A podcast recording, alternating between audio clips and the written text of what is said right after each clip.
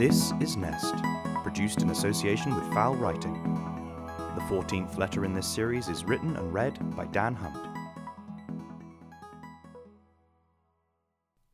Dear Santa Claus, I'm writing to you because I wanted to say thank you. This year, I was going to ask you to return my very poorly mummy and daddy for Christmas because their skin had gone grey and cold. It made me very sad because we could not go to the park and I could not have warm hugs. Yesterday, I woke up and Grandma was screaming and shouting in the kitchen, saying, Get out, get out! But when I went downstairs, it was just Mummy and Daddy standing there in the kitchen. They were still grey and cold, and they were breathing all wheezy. They knew exactly where to go.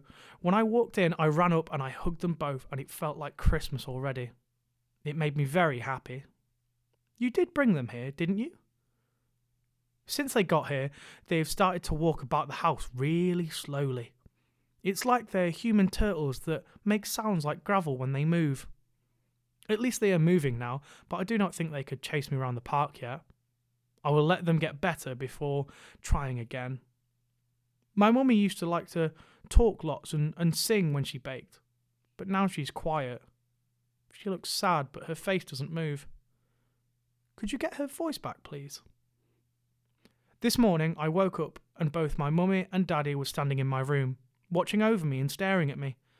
It was really nice, like we were a normal family again. They even had their arms out to hug me. Sadly, I could not find Grandma this morning. Maybe she's gone to the shops or to see Uncle Peter again. Maybe she's gone to see the other grey people, because I can see them through the window now. They're walking through the street again. I think it's because they don't like the church garden anymore. Now that the man from next door is back, I think he should say sorry to my mummy for being very mean and shouting at her weeks and weeks ago. Right now, I'm in the living room watching telly, and I can hear mummy and daddy coming down the stairs. Thank you again. I must have been a really good boy this year to get such a big present so so early in the year before Christmas. Love from George, age 8, Berthallan Lane in St Ives. P.S. Please remember to put Mummy and Daddy back on the naughty and nice list.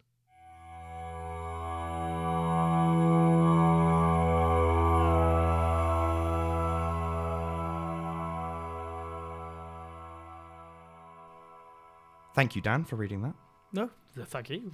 Um, a, another very different voice Yeah, compared to any of the other letters. yeah. I wasn't sure at first, but I I quite enjoyed writing Little George. Yeah, you enjoyed writing as a as a child, as a terrifying, creepy child. I mean, yeah, Okay, fair enough. So uh, the letter is to Santa.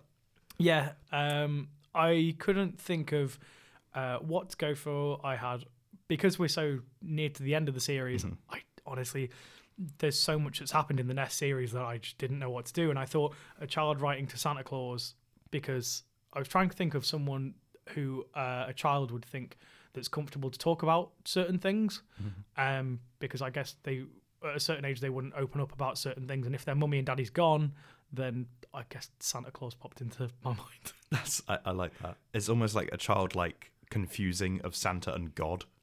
It's like, it's like this kid really wanted to talk to God, but was like, ah, Santa will do. He's not got time. Sa- Santa brings me stuff as well, just like God does.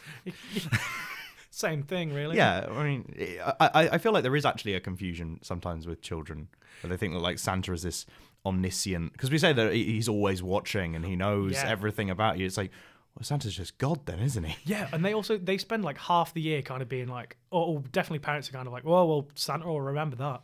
It's January, mate. It's just, he just came. He's so hungover from the brandy he's been drinking.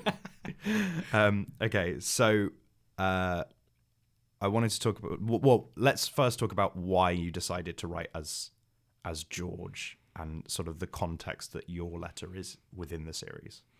Um, so we'd already had uh, the daughter of Flynn and Olia, and I kind of thought that she's had her voice and seeing the adults' world from kind of a, a a lower down point of view is is a bit different, especially from a teenager is going to be different from an adult, and child is going to be different to that.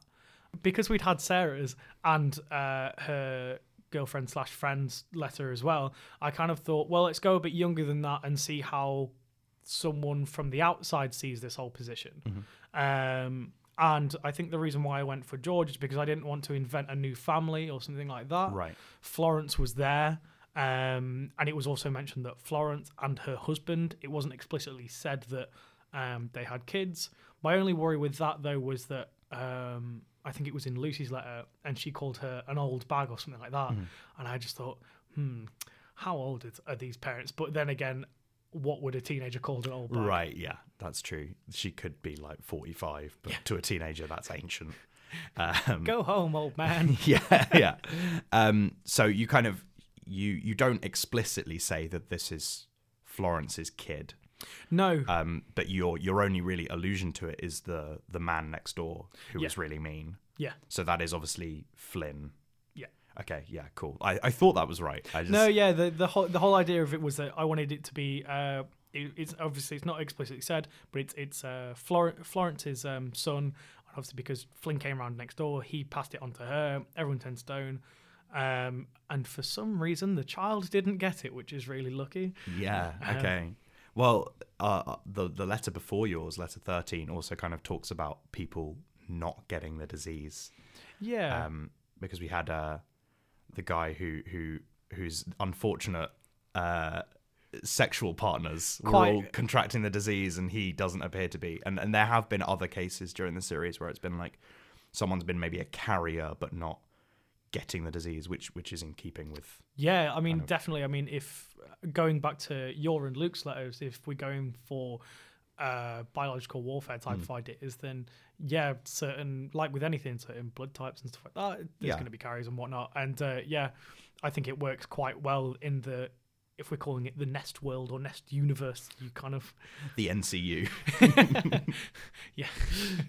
um, but yeah, I like that it works in the NCU that um, that, that they, you have there is a logic behind it. It seems chaotic, but there is a logic Yeah. to what's going on. Yeah. So um, obviously this is the penultimate letter. Um, so how how stressful was that? I Uh, guess is because I I definitely didn't want to be writing anywhere near the end, and you've been roped in to do the penultimate one. Yeah, well, I I in all honesty, I hadn't really listened to the series. I I knew it was there and I knew it was happening, and I'd heard bits about it. And then someone, uh, it was Amy, who came to me and said. Oh, do you want to um, do you want to do uh, a letter for Nest? And I was like, yeah, that sounds great. Oh, well, it's the second to last one. Ah, okay. Um, which was a, definitely a task in itself, but it meant that when I wrote this, I think I had a really good experience of Nest because it, instead of week by week, I pretty much almost like Netflix binged it. I, Yeah, sure. I'd sat and it was all condensely done. It was all in my head, and I think uh, I was quite lucky because of that. It meant that I had all the ideas fresh in my head because I just read th- everything and like yeah. I, I had all the characters, and I think that's why I went for Florence's kid because f- I, Florence was hardly a, a prominent character. I don't Yeah. think she got her own letter or anything like that. Um, so yeah, th- and I also was asked to because it's second last. It was a kind of how much rounding off do I need to do, and it also needs to be kind of open and Yeah, yeah. So how how much thought did you put into that actually when it came to maybe looking back and then I always sort of say in previous letters I've said looking forward to the future letters, but you really just got the one.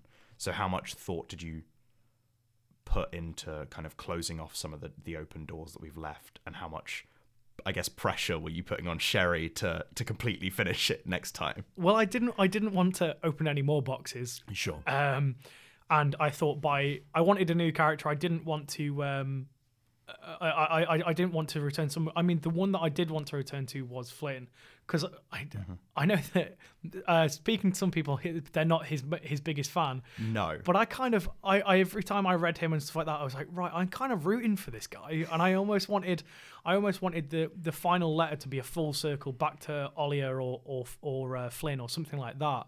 Um, so if I was ending the series, that's how I would have done it. So when with that in mind, um, I wanted it to. Uh, I didn't feel like there was any questions that need answering, uh, or at least weren't for me to answer in this letter.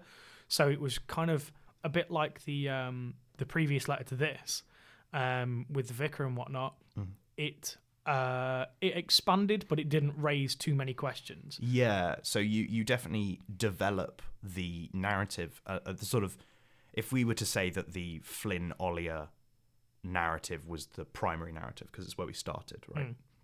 This sort of stone saga is the kind of undercurrent. You've kind of expanded on that without necessarily closing it off, mm. but you've definitely made an interesting development that is furthering my theory that the the world is going to end in letter 15.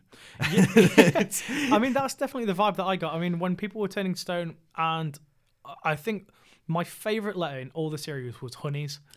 Uh, Because I, I loved the whole because I think she was the, the one who introduced the turning to stone thing, um, or I can't remember because but she wasn't that far in, and I I loved Honey's, um, because there was just such an air of mystery about the about stone and uh, she made a reference to to gargoyles and how the doctor that was first in uh, patient zero the first doctor um, he was kind of quite animalistic and standoffish kind of thing and i like the thought that a progression of that if we are further on from the original disease Yeah. then a progression of that is that they kind of they get stone before they turn into that kind of stage And they can move around.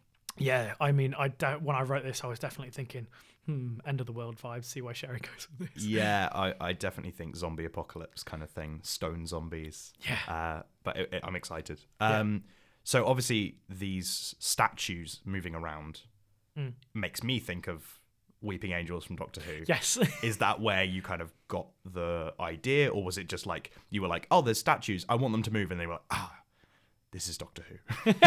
no, yeah, I think it was definitely the latter because, um, yeah, I, I think as I wrote this, I really wanted to go with gargoyles, and the more you think about gargoyles, there is obviously the weeping angels, weeping angels from Doctor Who, and thought that's a definite vibe. But I didn't want them to be uh, silent movers. I think that because in in my letter there is the reference to they uh, the boy wakes up and they're in the kitchen, so there is definitely a weeping angels vibe there where nobody's looking and they move, but it's the fact that the child notices, um, which I guess is useful because not anyone else would notice, but the child notices that um, they do move very slowly, and the fact that he uh, it's quite innocent to him. He thinks mummy and daddy wants to hug him. yeah. There's a there's a dark undertone to that.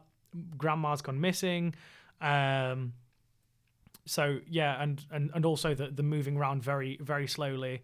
Um, and I think I even creeped myself out with the end of the letter with kind of I'm just sat in my own little bubble, writing a letter to Santa, watching telly. Oh, and mummy and daddy are coming down the stairs. Yeah, that was the one that got me. Was it because you start really tender, being like, "Oh, thank you so much for returning my parents to me," and then I'm like, "Something's off." you can, I can smell it a mile off, and and it gets creepier and creepier until it's like, "Oh, I can hear them coming down the stairs," and my mind just sitting in the booth going. Statues can't come downstairs. it's like when the Daleks first realized how they, they, they could fly. I was like, oh no. People run up the stairs and they go, "Oh no, they can fly!" And so- Yeah. No, it's definitely that. I also liked the thought of um, the reason why I put the the wheezy and the kind of the graveliness when they moved is that it's like it's ever so slightly, but that's kind of like um, the equivalent of your Jaw- Jaws soundtrack. There is like Right. there is a signpost of you hear gravel, oh, they're coming. That's horrifying. Now I want a spin-off series of just like a, a lone warrior battling against the stone army. like a terracotta army type situation. Yeah, but they're just moving very, very slowly. uh, maybe I've maybe I've misjudged how tense this would be. ah, it's fine. Um, okay, so we've basically just got Sherry's letter left. Mm-hmm. Um, were you obviously you you've kind of left the deliberately left the Flynn Olia story, um, but were there any other things that you wanted to kind of maybe nudge Sherry towards to include? Um, I think the the one thing that I left for Sherry or- and wanted to leave for Sherry was that it was it was her brainchild, it was her series, so I really wanted it to be open enough that she could uh, end it in any way possible she wanted because she's so, she's currently at a standpoint where she could she could go back and cure it all now. She could have some letter where oh it's all fixed now, but I don't think that's how she'll do it, and I'm kind of hoping that she doesn't. Yeah, I, I would be surprised. I just think it's got so big now, um, and it, and we know that it's gone further north, and we know that it's kind of escaping Cornwall, and it didn't originate in Cornwall, and You know, we've got uh, Olia and Sarah in Europe somewhere. Um, it's I think it's too big to just be like, oh, and it's all fixed. yeah, yeah, yeah. And I think I, I, I both. It's such a a, a love hate kind of. Nest has been so crazy. It, as in mm. because we started with some eggs that smelt a bit funny in a trough someone bought on eBay. Yeah. and they were and it was like oh okay and then we we've escalated and escalated and escalated and i think that's that's so cool i mean it is don't get me wrong it is so bizarre because i remember trying to explain to someone that oh, i'm writing this thing for for nest oh what's nest and and explaining to them the story so far how did you get there i don't know it's so bizarre but i kind of love it it's Yeah. uh, nuts It's been crazy watching it develop from the other side of the mic, being like, "What? Huh? What?"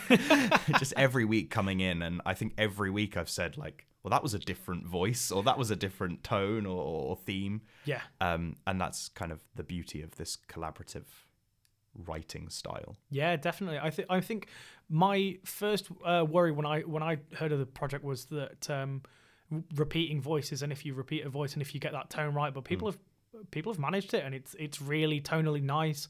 Um, I think also different people writing the same person shows the different sides of a person's personality because people are going to feel different on a different day. They might write a bit differently, but th- there is a there is still a kind of cohesiveness through the series, which is Uh, amongst it all, there is a cohesiveness. Mm. Which, considering it's been going for what like six months now, Yeah. it's crazy. Yeah, and I really hope that there is a continuation.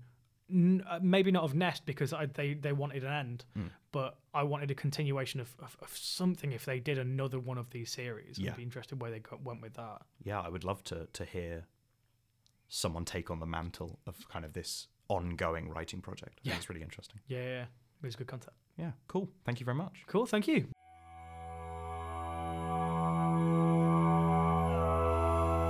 Thank you for listening. Please rate, review, and subscribe to us on Apple Podcasts. Tell a friend about the show. Join us again in a couple of weeks for the final episode of Nest. In the meantime, check out everything else we do at foulwriting.com.